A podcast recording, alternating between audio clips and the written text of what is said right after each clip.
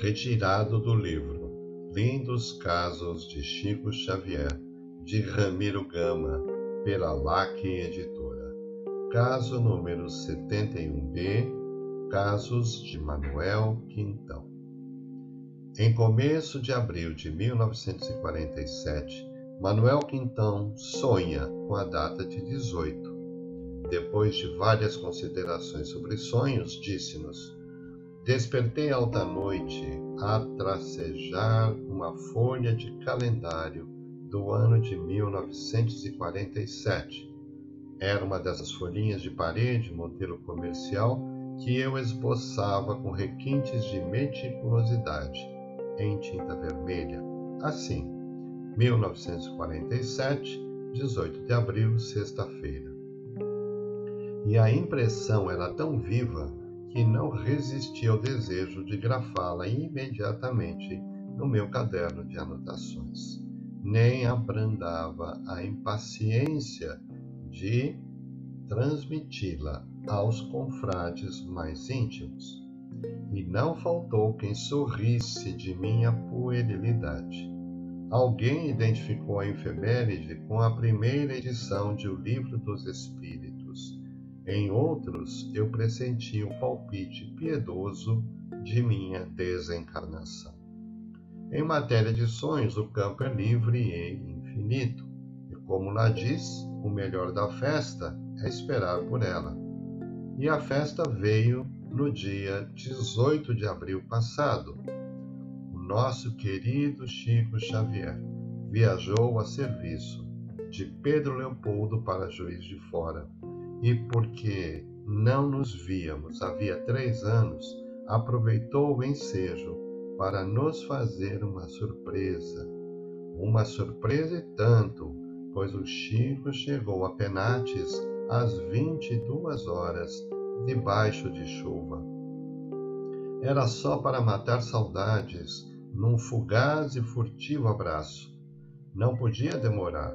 Regressaria no primeiro trem da manhã precisava parar ainda em Juiz de Fora e estar a tempo em Pedro Leopoldo, a fim de, na próxima terça-feira, seguir para a feira pecuária de Uberaba.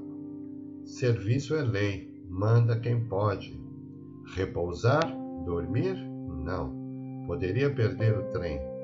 Vamos então bater papo a noite inteira, enquanto chove grosso lá fora mesa posta, café, biscoitos e um mundo de ideias, comentários, recordações. Às quatro da madrugada canta o galo. Minha mulher pede ao Chico uma indicação, um conselho mediúnico. Deixa-te disso, o Chico está fatigado, disse, ah, exausto mesmo. De resto, eu sempre me opus a comunicações preconcebidas. O médium, porém, não recalcitrou. Toma prontamente da lapiseira e, sem pestanejar, escreve de jato. Ave Maria. No primeiro aniversário de minha libertação, em teu lar, que então amigo, procuro o altar da oração. Ave Maria, Mãe que por nós velas, do teu trono de ternos resplendores, auxilia os teus filhos sofredores que padecem a fúria das procelas, cheia de graça, estrela entre as mais belas, anjo excelso dos pobres pecadores, balsamiza, Senhor, as nossas dores, tu que por nossas almas te desvelas. O Senhor é contigo, soberana, astro sublime sobre a noite humana, sol que infinitos dons de Deus encerra.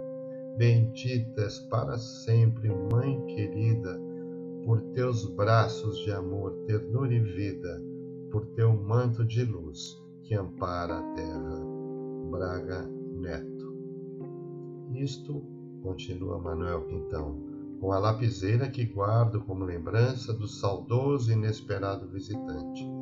Juro que não me lembrava absolutamente do desencarne do Braga Neto nesta data.